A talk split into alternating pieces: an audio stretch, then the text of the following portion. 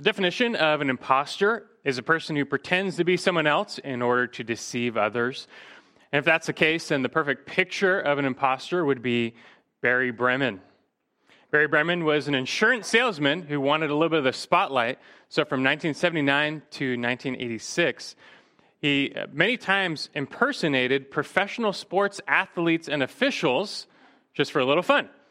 So in 1979, he donned a Kansas City Kings uniform before an NBA All Star game, and he took the court during their pregame warm ups and he started taking some shots. And nobody knew until an actual All Star called him out.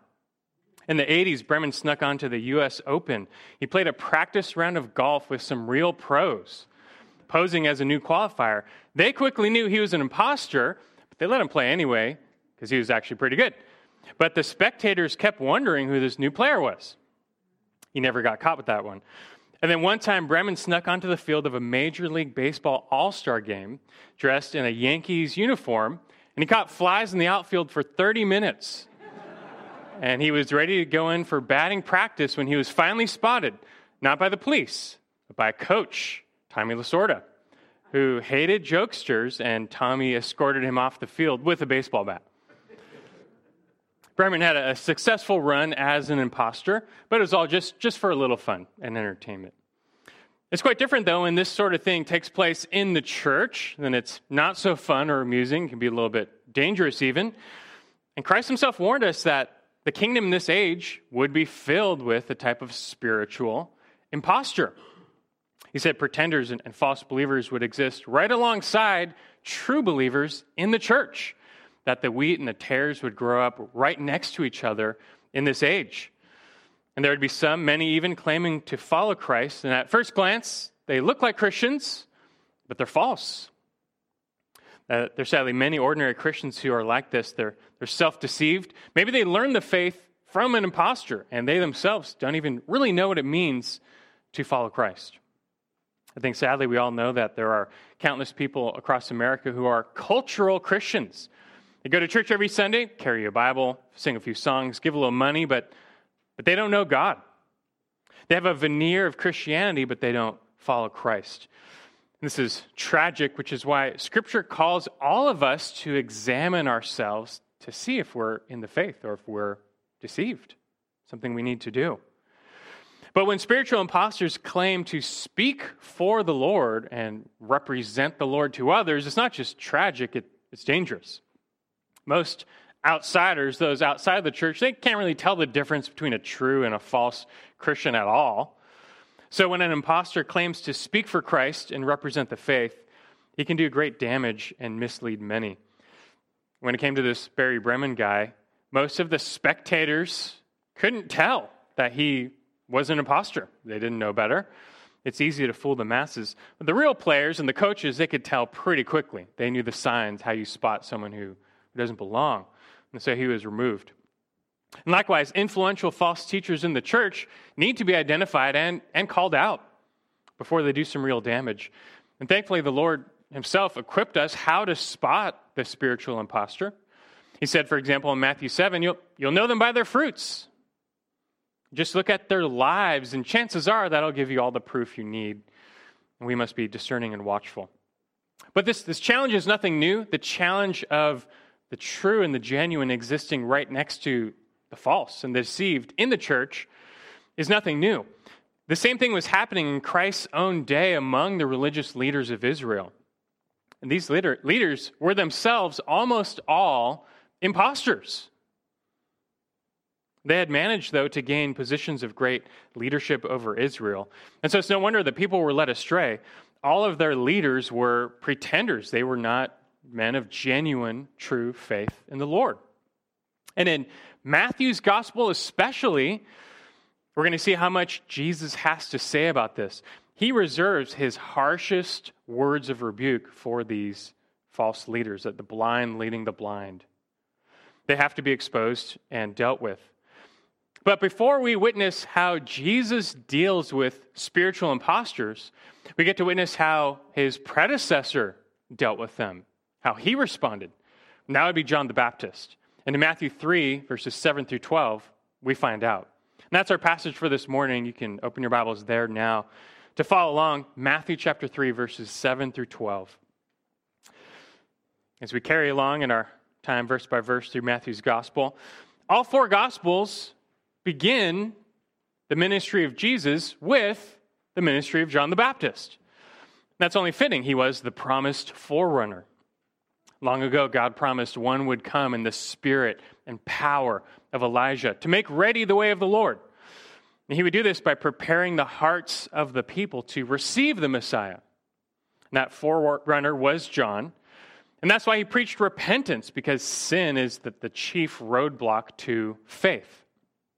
Last time we covered verses 1 through 6, we were just introduced to the ministry of John, where after 400 years of silence, since God last spoke through a prophet, he was, he was speaking again through this voice crying in the wilderness.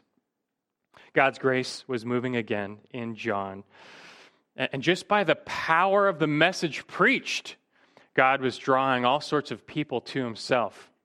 Many people were convicted through John that, that their sin was keeping them from God. And so, heeding his message, they, they confessed their sins, they repented, they renewed their hearts to God, and then they were baptized by John to symbolize all of this. But not all who went out to John were so earnest. Not all were genuinely broken over their sins. Among those coming to be baptized, there were some impostors. John was not fooled, though. As a true prophet, he was trained with clear vision. He could spot them a mile away. He knew they were not genuine. He saw through their charade, and, and then he, he called them out. And it's in the next passage we witness John do just that. Verses 7 through 12, we see how a group of Pharisees and Sadducees come to John for baptism. These are the main spiritual leaders of Israel. But John has extremely harsh words for them, and he turns them away. I mean, talk about seeker insensitive. I don't think John took Church Growth 101. This is not how you treat new visitors especially the rich, the powerful. They, they could bring a lot of people, a lot of money to the cause. But we get the impression I, I don't think John cared about any of that, and neither does the Lord. It's not the type of kingdom he's building, that there's no room for the spiritual impostor. And so John the Baptist rebukes them. You may think this is harsh, this is sensitive when we go through the passage, but when you think about it, it's actually the most loving thing you can do. This was loving for their sakes that these leaders might humble themselves, repent, turn, be saved because they were just as lost as everyone else, more so. And this was also loving for the crowd because the people were still being led to think that these leaders represented the Messiah, the coming Messiah. That they did not. John did, though. And Christ himself said John was a true prophet, the greatest prophet, and more than a prophet. He truly was preparing the Messiah's kingdom. And so, in John's response to these religious leaders, we learn both what doesn't belong in the kingdom, namely hypocrisy, and also how to deal with spiritual impostors. And that's what we aim to discern this morning with our time in this text. Just to put it simply, let's find how John responds to spiritual impostors, that we might examine ourselves and others and not be deceived how John responds to spiritual impostors to help us examine ourselves and others that we might not be deceived. It all starts in verse 7 with a stinging rebuke. First, a stinging rebuke. And that, that's pretty apt. Verse 7 picks up from where we left off and just says, when, speaking of John, when he saw many of the Pharisees and Sadducees coming for baptism, he said to them, You brood of vipers. Who warned you to flee from the wrath to come? Now, how's that for first impressions? I mean, what if that's how we started greeting our visitors? A long time ago, actually, we used to have our first time visitors stand up and give us their name in front of everybody. We used to do that. And what if we then followed up like, okay, so now tell us who warned you to flee from the wrath to come? Like, I'm not sure they'd come back. But although the Pharisees and the Sadducees did not know John, he knew them. He knew them. As a prophet, he saw the truth, and he, what he says here is going to reflect their nature. That being said, uh, whereas John knew all about these Pharisees and Sadducees, you might not. So before we really get into the text, let me just start with a brief background to these figures. We're going to see them time and time again in Matthew's gospel. This is our first glimpse into them. So, how about a, a quick, basic introduction to these figures? Starting with the Pharisees. Who were the Pharisees? The term Pharisee means separated one, which is a fitting title. The Pharisees went to great lengths to separate themselves from all sorts of defilement. That included people. They mastered social distancing like 2,000 years ago. They separated from all uh, manner of, of despised people sinners, heathens, tax collectors, women, Gentiles, even Jews who didn't follow the law. Pharisees were isolationists. And in addition, to separate themselves from sin, Pharisees clung to what was called the twofold law. This consisted of the written law, the Torah, first five books of the Bible and the Old Testament, as well as the oral law, which was all of the commands and traditions of the elders and the rabbis passed down through the ages, which became just as authoritative as the scriptures. In fact, since the oral law was needed to make sense of God's Old Testament, it really superseded the Old Testament, and their traditions ruled them, took precedence. The regulations of this oral law were numerous and tedious, but in a way doable. They made God's law achievable and convinced themselves that by keeping these traditions, they were satisfying God's demands. Very soon, we will see what Jesus thinks about that in the Sermon on the Mount. The Pharisees' main realm of authority was the synagogues. That's where they exerted immense spiritual influence over the people. In Christ's day, in all the land of Palestine, there are only about 6,000 Pharisees total. Not that many. But under the weight of their supposed righteousness, they, they just exerted a crushing spiritual control over the people. And people would follow them unquestioningly, oftentimes. Much like today, how many hapless Catholics will just believe and do whatever their priest tells them to believe and do without question. But Jesus was not so naive. He did not do as they say. Rather, he refused to accept their interpretation of the law. And it's one of the main reasons they hated him, because that exposed them as the impostors They had it all wrong. Jesus let them know it several times. There were a few Pharisees, like Nicodemus, who humbled themselves and they sought Jesus anyway. But most, in pride, just could not accept Jesus disparaging the traditions of the elders. And the Pharisees used their devotion to all these laws as a way to gain spiritual authority over people, to exert themselves over others, to gain admiration and notoriety among the people. So if they lost that, they'd be no better than the common sinner, and they couldn't have that. You get quite a different backstory, though, when you consider the second group that came to see John that day the Sadducees. The Sadducees were the wealthy ruling class, consisting of the high priestly families. They claimed to be descendants of, of Zadok, the high priest of Solomon. And so, as such, they ran the temple operation in Jerusalem and all of the accompanying services. And if you recall, when Jesus cleansed the temple and he overturned the tables of the money changers, he was not offending the Pharisees when he did that. He was offending the Sadducees. That was their racket. That's one of the main reasons they hated him. Of note, the Sadducees completely rejected the twofold law. They, they didn't believe in any of the traditions of the elders that the Pharisees believed in, all the, all the oral law. In fact, the Sadducees rejected most of the Old Testament. They only believed in the first five books, the Torah. But lest you think somehow they were ultra orthodox, no, they were actually super liberal. They believed in God, but they denied that God intervenes in the world. Everything that happens here below is a product of chance and human free will. God is hands off. And accordingly, they denied all things supernatural miracles, angels, demons, the resurrection. In fact, they denied the afterlife. They believed that body and soul perished in death. And the Sadducees were humanistic. They were living in the present, for the present. They were not opposed to Roman influence. They were happy to compromise if it got them more political power or financial gain. Their numbers were even smaller than the Pharisees. The Sadducees were the 1%. But they exerted most of the political power in the land of Israel, and they, they really tolerated no threats to their power. So you can see the Pharisees and the Sadducees are, are extremely different. And not surprisingly, they did not get along. They opposed one another all the time, they agreed on little. But as you can probably also see, they, they found a common enemy in Jesus. They found common ground in their opposition of Christ. They both had reasons to hate him. And as the saying goes, the enemy of my enemy is my friend.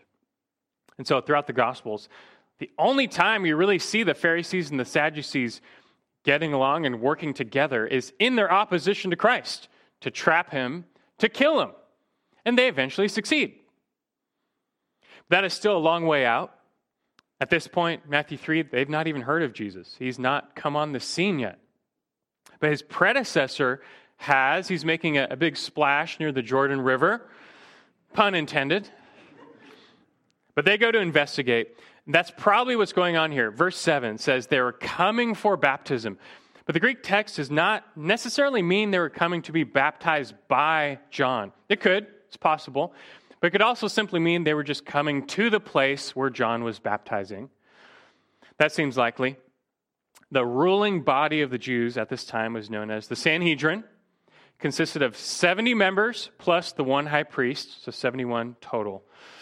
And it was a split body. It was, it was governed by some Sadducees and some Pharisees. They had representation on this governing body that ruled in Jerusalem. But together, though, they, they hear about this growing ministry of John out in the wilderness. The reason they heard about him was back in verse 5, right? We saw that last time. It says, then Jerusalem was going out to him, and all Judea, and all the district around the Jordan. It didn't take very long before people learned of John, and people started to believe that a true prophet was in their midst again. And so the ruling Jews had to account for this. John's influence was a threat to the Sadducees, his spirituality was a threat to the Pharisees. They need to figure him out. Are you, friend or foe? What are you up to? Who, who sent you? Who do you claim to be? Are you, you claim to be the Christ or Elijah? Who, who do you think you are? They go to figure him out.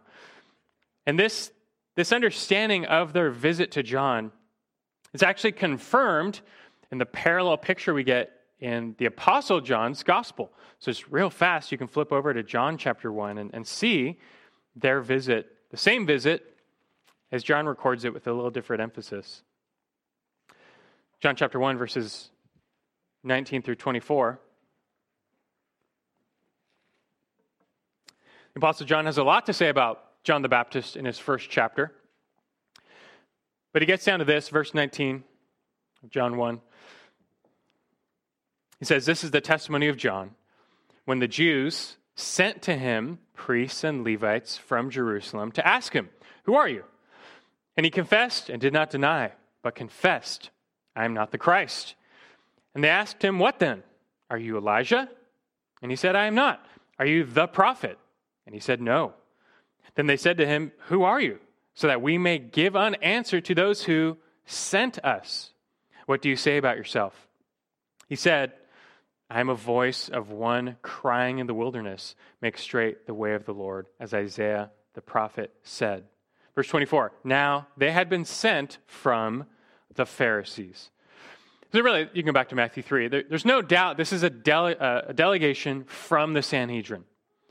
And knowing their background, it seems rather doubtful that they were coming to submit themselves to the baptism of John because they weren't sinners like the ordinary people. They, they had nothing of which to repent, they didn't need to change their ways. But they did want to evaluate this John figure and, and see who he is. What, what's he about? What do we do with him? But little did, did they know that John would offer up his own evaluation of them. And that's what Matthew focuses on in his record. And he begins with John's stinging rebuke.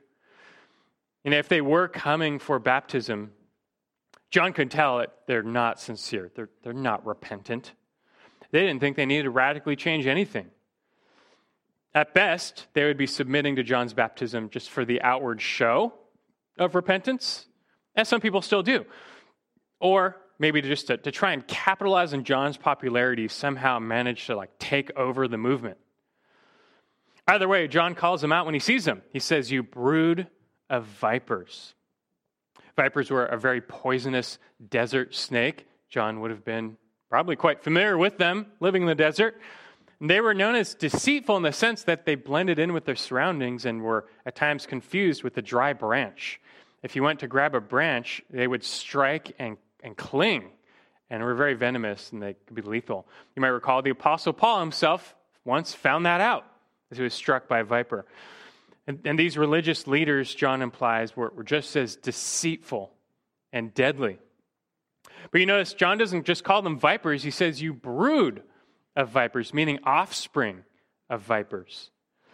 And this seems to foreshadow what Jesus himself would say of these same people in John 8 44, where he, he says to them, You are of your father, the devil. You know, Satan, the serpent of old, right? the, the original impostor, the great impostor of God. He's the great deceiver. And far from being true sons of Abraham, Christ would say, You're, you're sons of the devil. He's the father of lies, and, and you're just like him. You're imposters. Wrath is coming for the devil and his followers. And so John says to them, Who, who warned you to flee from the wrath to come? Now, you're not wrong to, to think that sounds harsh. It, it is a stunning rebuke. How can John say this? We, we wouldn't say something like this today, would we? But I want you to keep one thing in mind John doesn't say this to them because they were great sinners. And scores of great sinners came to John, and he received them with open arms. His baptism was for forgiveness of sins, and the humble found grace. The reality is, all of us are dead in our trespasses and sins, Ephesians 2 1. We're all enslaved to the prince of the power of the air, Ephesians 2 2.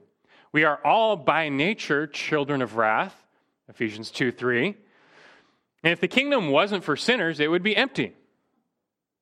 But God was pleased to open the gates for all manners of sinners who repent. The brokenhearted and the repentant who turn to Christ will find mercy every time. But those gates quickly slam shut for the unrepentant the prideful, the arrogant, and especially the hypocrite, the one who claims to be right and righteous before God but is not. And the Lord Jesus likewise would have literal, little tolerance for the unrepentant impostor. And until they repent, the only thing he has for them is words of rebuke. For example, Matthew 20, 23, later, Jesus will say, verses 27, 28, he says, Woe to you, scribes and Pharisees, hypocrites. He says, You too outwardly appear righteous to men, but inwardly are full of hypocrisy and lawlessness. He says in verse 33, Jesus says, You serpents, you brood of vipers, how will you escape the sentence of hell? That's Christ's version of John's preaching. There's only one way to escape that sentence it's by repentance and faith and trust in Christ, the Savior. And look, as hard as it is to hear, there might be someone here today who needs to hear that rebuke from the Lord Himself. It, that type of rebuke hurts and stings. It's uncomfortable, it's painful, but let this sword cut you open to heal you, not to kill you, as you repent. You have to repent before it's too late. John follows this up with a stern admonition. Secondly, a stern admonition in verse 8. It's not only rebuke, he tells them, verse 8, therefore, bear fruit in keeping with repentance. He doesn't just rebuke them, he also admonishes them. He at least gives them a testimony of what they must do to flee from the wrath to come. And that is to, to bear fruit in keeping with repentance bear fruit so as to demonstrate the reality, the genuineness of their repentance. Last time we, we spent extra time reflecting on the nature of true repentance, how it starts with confession, where you acknowledge your sin as it is before God. And then turns into contrition, where you have a genuine, heartfelt sorrow over your sin. Then it invariably leads to conversion, where you change your ways. You turn away from that sin, you turn toward righteousness. This is repentance. These three steps, they all take place in the heart. Repentance is uh, primarily or initially an activity of the heart, just like faith. But that being said, that, that makes it invisible. You can't see it. So, how do you know if someone has repented? How do you know if someone has faith? I can't see into their heart. How do you know? They can tell you, but sometimes talk is cheap. The real proof is when they show you. And this is why behavior or actions are always identified as the fruit of faith and repentance. Just as James can say, faith without works is dead, you could just as equally say, repentance without works is dead. Repentance that never produces any change of behavior is dead, meaning false. It, it's not repentance. And John knew that at best, these Pharisees and Sadducees might pay a type of lip service to repentance. They might claim a type of repentance, but seeing how they, they did not change their sinful or hypocritical ways, that, that in turn was the proof in the other direction that, that you're just imposters. You may wonder this fruit of repentance, what does it look like? And John the Baptist tells us, he preached on this. Matthew doesn't record it, but Luke does. So now let, let's quickly pop over to Luke chapter 3, just to hear a little bit more from John the Baptist. But Luke chapter 3, we get a little additional teaching of John the Baptist in his wilderness ministry. This time it's to the crowds, and they, they essentially have the same question. Because he was kind of like a broken record. He just kind of preached the same thing. But some ask him, basically, uh, what does this look like? What is this fruit? of repentance. What must we do? Luke 3, verse 10. The crowds were questioning him, saying, Then what shall we do? And he would answer and say to them, The man who has two tunics is to share with him who has none, and he who has food is to do likewise. And some tax collectors also came to be baptized, and they said to him, Teacher, what shall we do? And he said to them, Collect no more than what you've been ordered to. Some soldiers were questioning him, saying, What about us? What shall we do? And he said to them, Do not take money from anyone by force or accuse anyone falsely. Be content with your wages. You say you repent, you're coming for this baptism of repentance. You say it, do you mean it? Do you show it? Here's a few examples of what it might look like. It's a good place for you and I, though, to stop and examine ourselves. Do you talk the talk of repentance? As a Christian, you, you claim when you sin, you, you say you repent, but then do you show it? Do you display changed behavior or, or fruit at all? If you don't, like ever, beware. Something is wrong. There's some disconnect. You might be an impostor. Or you might be being deceived in your sin. It's only a good and right thing to just stop yourself, humble yourself, and examine yourself. If you're not truly converting, changing your ways, ask, you know, where's this breakdown? Are you, are you truly confessing your sin, seeing, identifying your sin before God as it is? Or are you still kind of hiding it, covering it up? Are you, are you experiencing this genuine contrition? You are actually broken because you see your sin before a holy God, or it does not really bug you that much. Maybe you're just staying down in your sin. You are so brokenhearted over your sin, but you refuse to believe God could forgive you. And that too is a problem. Christ has already come, He's already made full atonement for all of our sins. And because of that, God promises to forgive you always in Christ. Be assured of his forgiveness in Christ. Don't stay in your sin. Don't wallow in your sin. Don't cling to your sin. just repent and by faith bear fruit of changed behavior. This is an admonition we all need. But John's not done. You can go back to Matthew 3 one more time. And he follows this up with, thirdly, a, a shut down excuse. How does he respond to them? He gives them a shut down excuse, you might say. Preemptively, this is in verse 9. He carries on, bear fruit in keeping with repentance, verse 9. And do not suppose that you can say to yourselves, We have Abraham for our father. For I say to you that from these stones God is able to raise up children to Abraham. Surely this dialogue between John and these religious leaders was longer than what we have here. But at some point, John chose to go on the offensive and take away from them one of their top excuses for not humbling their hearts and repenting before God. And so John basically says next, like, don't think you can get away with just saying, like, we have Abraham for our father. That's not going to cut it. This may have been one of the, the greatest Jewish misconceptions of the time, which remains to this day, and essentially boils down to salvation by first birth. That they were essentially born into a state of salvation because of their Jewish lineage, their lineage from Abraham. And this notion arises from misunderstanding of what it means to be part of God's covenant people. It is true. God made an unconditional covenant with Abraham and his descendants that passed down to Isaac, Jacob, the 12 sons, the 12 tribes. God did promise that they would be a people before him forever, corporately. But they were never meant to think that their own individual salvation or relationship with God was a function of just being born a Jew. Jews were indeed born into this covenantal people, but for any generation to enjoy God's covenant blessings, they had to repent and believe in Him.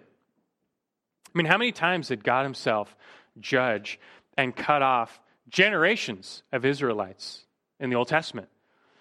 And He did so, why? For their sin and unbelief. Just being a descendant of Abraham didn't give them a pass. They fell because of their unbelief. Because of God's promise to Abraham, he will never cut off his descendants entirely. And one day, God will restore Israel nationally to belief. But God always preserves a remnant, and that remnant consists of those who repent and believe. Abraham himself was justified by faith, not work. So, what made these religious leaders think it would be any different for them? Hebrews 11:6 Without faith it's impossible to please God. And true descendants of Abraham will likewise be justified by faith. This is true of Abraham's physical seed. Being born Jewish is not enough to justify them. They too must repent and believe in the gospel, which is the power of salvation from God for all who believe, to the Jew first, also to the Greek. Romans 1:16. Speaking of the Greek though, God's promised salvation was never only meant for the physical seeds of Abraham. It was also intended for his spiritual descendants, which consists of all who believe. It was always God's design for, for Gentiles or, or non Jews to have access to the same salvation through the same door. There's only one door, and it's faith. So Paul says in Galatians 3 7, he says, To be sure, it is those who are of faith who are sons of Abraham. In Galatians 3:29, if you belong to Christ, then you are Abraham's descendants, heirs according to promise. And that explains why John the Baptist says back to these leaders in verse 9, For I say to you that from these stones God is able to raise up children for Abraham. God, God can make a spiritual descendant of Abraham from anyone. These Jews did not hold a monopoly on salvation just because they were Jewish, they were physical descendants of Abraham. I mean, if need be, God could transform literal stones into descendants of Abraham to inherit his salvation. And honestly, that's not that far from what God would do, taking dead stone hearts and turning them to hearts of flesh as we read this morning in Ezekiel 36, transforming many Jews and Gentiles into spiritual descendants of Abraham. But in all, it's very important that John the Baptist preemptively shuts down this main excuse by the Jews. And really, you think about it again, it's, it's just the most loving thing he could do. These, these men before him, they were still dead and lost in their sins. But they were self deceived, so they didn't know it. They thought they were perfectly fine. But God's wrath was coming, and they were in the line of fire. And even worse, because of their position, they were threatening to take many people with them. And so John had to call them out for their sake and for the sake of all those who follow them. Heritage doesn't save you, works righteousness doesn't save you. Trying to be a good person doesn't save you. They were about to jump out of a plane, trusting in their parachute to save them. And John is really telling them beware, your parachute has no strings. Your confidence in yourself is false, it will fail you. And of this, too, they must repent. Ultimately, this is what they need to repent of just confidence in themselves before God. The same goes for you and me. What is your excuse? And what is your parachute? What answer would you give for your justification before God? If your answer involves your deeds, your church attendance, doing good, your Christian upbringing, baptism, a spiritual experience, doing more good than bad, all you have is a parachute without strings. You're ultimately trusting in yourself to justify you before God, and you will fail you. Christ alone is your only hope of rescue because Christ alone died on the cross, rose from the dead to actually put away all of your sins before God. And so you too must cling to Him alone to be saved from this wrath to come. And speaking of, John is not done warning them. He goes back to number four, a shocking warning. From verse 10, a shocking warning.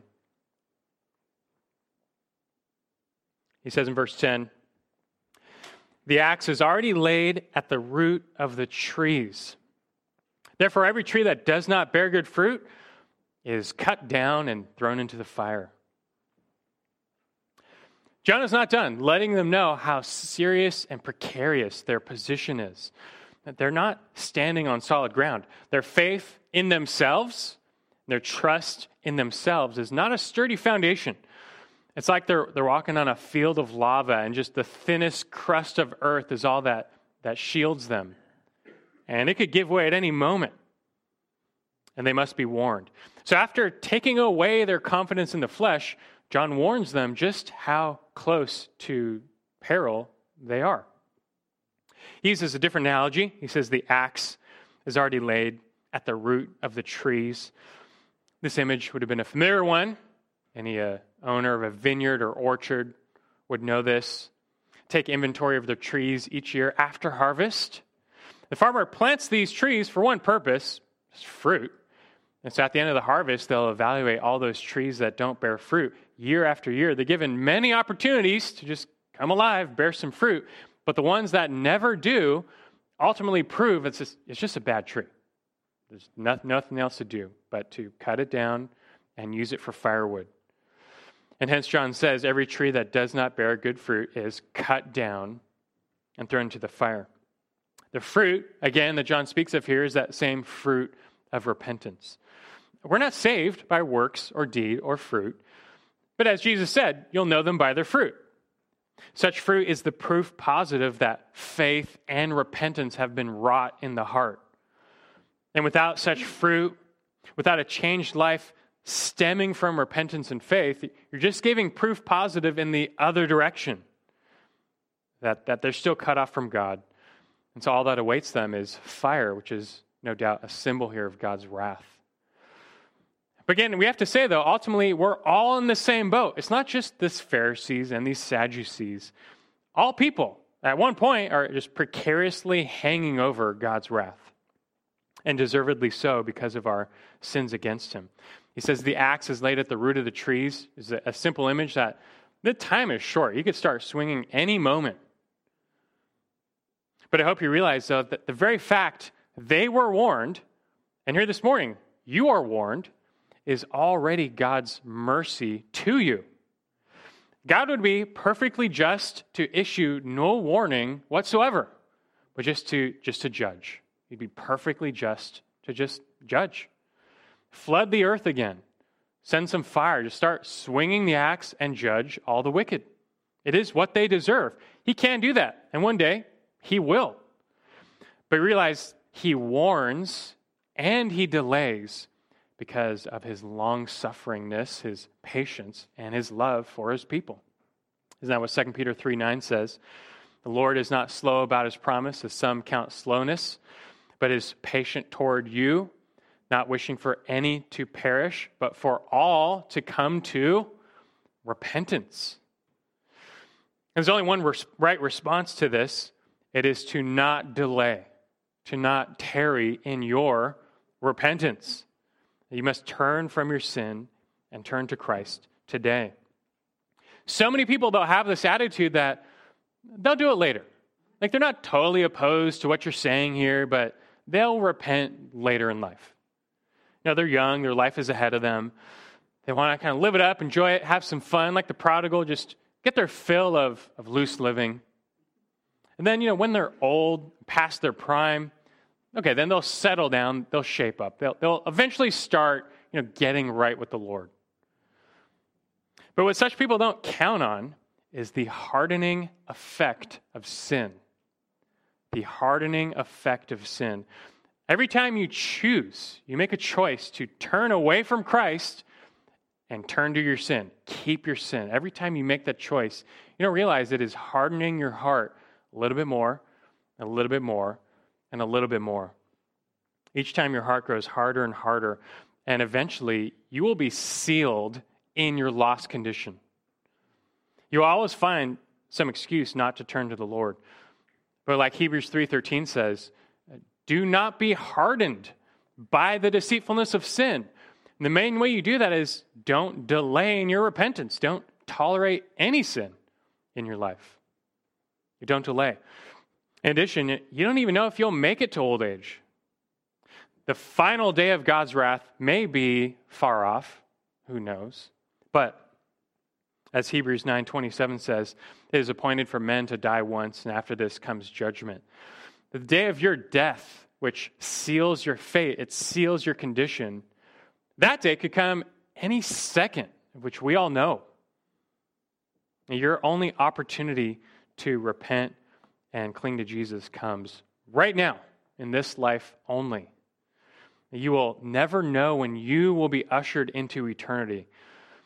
So you have to ask yourself the same question will, will you keep making these excuses?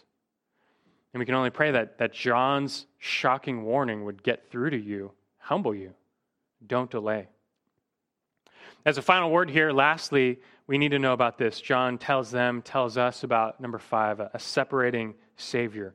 How he responds to these spiritual impostors. He tells them of a separating Savior. Verses 11 and 12. He says in verse 11, As for me, I baptize you with water for repentance. But he who is coming after me is mightier than I, and I'm not even fit to remove his sandals. He will baptize you with the Holy Spirit and fire. Can stop there for a second. In John's final words to these religious leaders, he, he gives them a, a message of, of hope and warning. And they come together in the one coming after him, namely the Messiah. John, again, always very careful to distinguish himself from the Messiah. He's not the Messiah. The, the one coming after him is, is leagues greater than he is. He always says that. The difference between John and the coming Messiah is like the difference between the sun and the moon, as we reflected on last week. Here, John adds, he's not even fit to remove his sandals, which is to say, back then, he's not even fit to be the Messiah's slave. That's the work a slave would do back then. You know, part of the qualitative difference between John and the Messiah concerns the baptisms they administer. This is a perfect case in point showing how much greater the Messiah is than John and why this matters. John is merely administering the outward sign of baptism. John baptizes people in some water. All that does is symbolize inner heart renewal. But John can't do that. He can't actually like give someone a new heart. He can't even make them repent. He can't create new hearts in people, make them born again into eternal life. That divine work is wrought by the Holy Spirit. And only the Messiah will wield that baptism. And so John says the Messiah, when he comes, he'll be the one to actually change people. He will baptize with the Holy Spirit and fire. Now, I know there's so many questions and misconceptions about what that means, this phrase, baptism with the Holy Spirit and fire. So much so that there's a good chance, I'm not sure yet, there's a good chance we'll come back next week for a deep dive to explore further what that truly means. But I can only give you the short version now. And in short, contrary to Pentecostals, the baptism of the Spirit here is not some second filling of the Spirit after salvation, enabling you to work signs and wonders. Now, the baptism of the Spirit is none other than the promised new covenant work of the Spirit to remove hearts of stone and to give people hearts of flesh. This is the promise of the new birth, which corresponds to the new covenant the Messiah would bring. And this is why the Messiah's baptism would be so much greater. John's building a, a contrast here. He is squarely in the old covenant.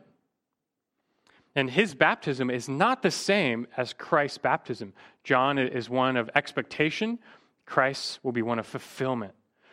In John's baptism, people were re identifying with God as their Father in anticipation of the coming Messiah.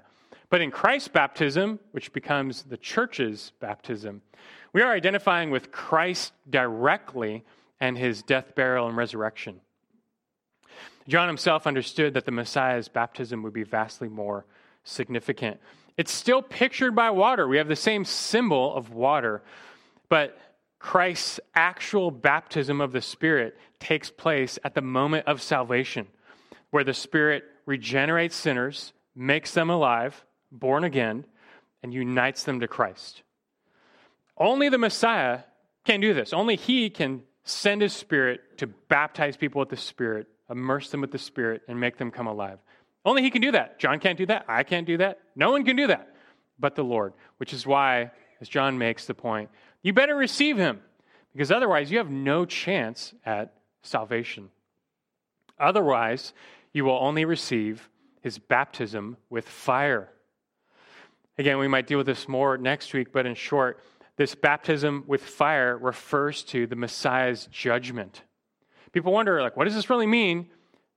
The context is key, isn't it? When interpreting the Bible, just go to the context. And in this context, what is this fire? We've already been warned of God's wrath several times in this discussion. And in the verse before, the same word fire was used. In what context? In the context of God's judgment. The same goes with the verse following. So the verse before, the verse after mentioned fire in a context of judgment. Verse 12. He says of Christ, his winnowing fork is in his hand.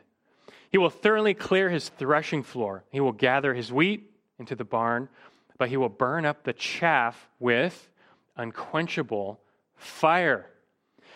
And speaking of the Messiah, his winnowing fork is in his hand. This picture is harvesting grain where you would pile up your, your threshed wheat on top of a hill.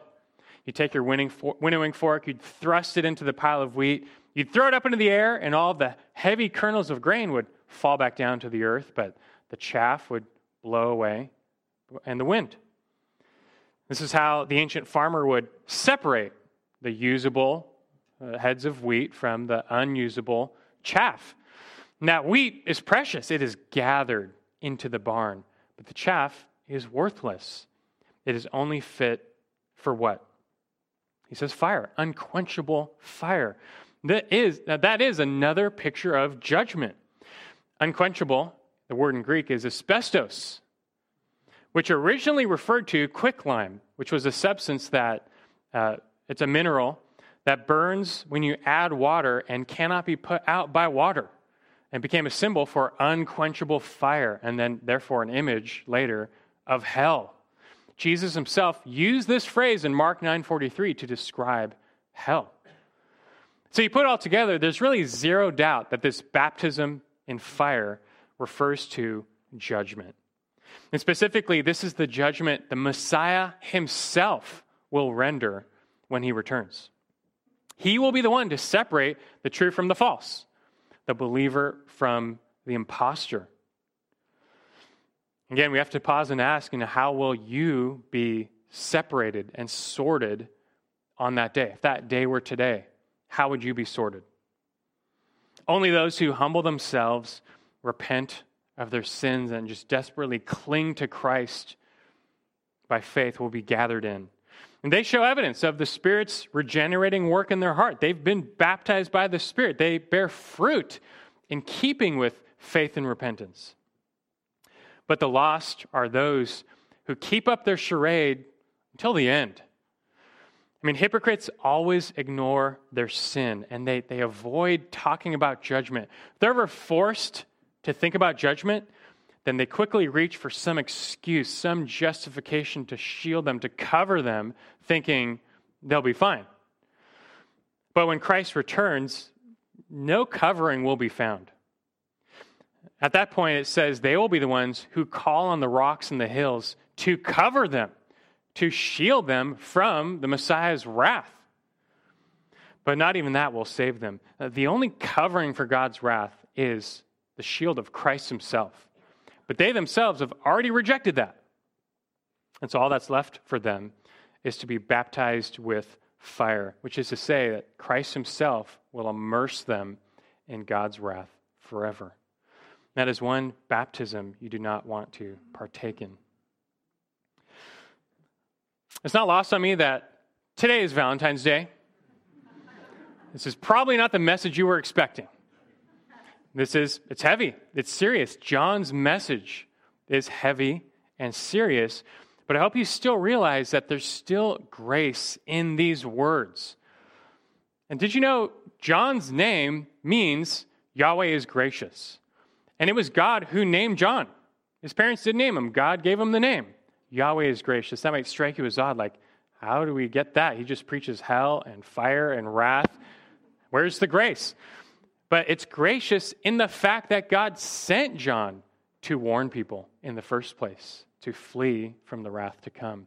It's gracious in that God sent his son after John, Christ, the Messiah, where he died on the cross to experience the full measure of God's wrath toward your sins so that you would never have to. And it's gracious in the fact that in God's providence, you're here this morning to hear it, to receive the warning all over again. Let this grace soften your heart to receive his message. One greater than John has already come. You need to repent and believe in him today. He will baptize you with his spirit, he will make you new. And one day he will then gather you in to the joy of his presence forever. But do not delay. Let's pray together.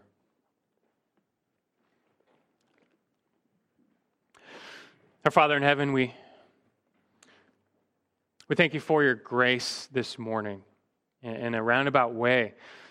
We, we've heard these, these stern, strict words of warning and even impending wrath from John the Baptist in your inspired scriptures, and they still speak to us as we recall them. They, you still speak through your word, the message for us today, in hearing and receiving this word. And I pray it, it humbles us and, and has its effect of, of pleading with us to turn and to turn to Christ uh, today. As we say often, when we pray again for any who you may have brought by your hidden providence to be here this morning, who need a message like this from John the Baptist, that they would they would humble their hearts. They would stop making those excuses for why they will not yield all of their lives to Christ as their Lord. He's the only Savior. But the only way to receive Him is to, to empty your hands of all Uh, that you cling to their sin and their self, and to turn and, and to cling to Him alone. We pray you work your miracle of new birth by your Spirit in, in those today who need it. And for us who have already received it, Lord, I pray this generates those thankfulness. May we not fall prey to our ongoing sin, but to continue to take it seriously. We, we want to seek first your kingdom, your righteousness, put away the old things. Help renew our, our passion and zeal, like John, to, to seek kingdom righteousness, not self righteousness. We can do nothing apart from Christ who strengthens us, but, but in honor and in joy of the one who has saved us. May we live for him. We thank you, Lord Jesus. You have saved us from what? You've saved us from God, from God's own wrath, which we, we know we deserved. But receiving this such a gift, again, we, we have to yield our lives to you. Now, in worship, in thankfulness, in joy, in celebration, and in anticipation, because we know that when he returns, he will gather us in. So we long for that day. Until then, may we be found faithful. In Christ's name we pray. Amen.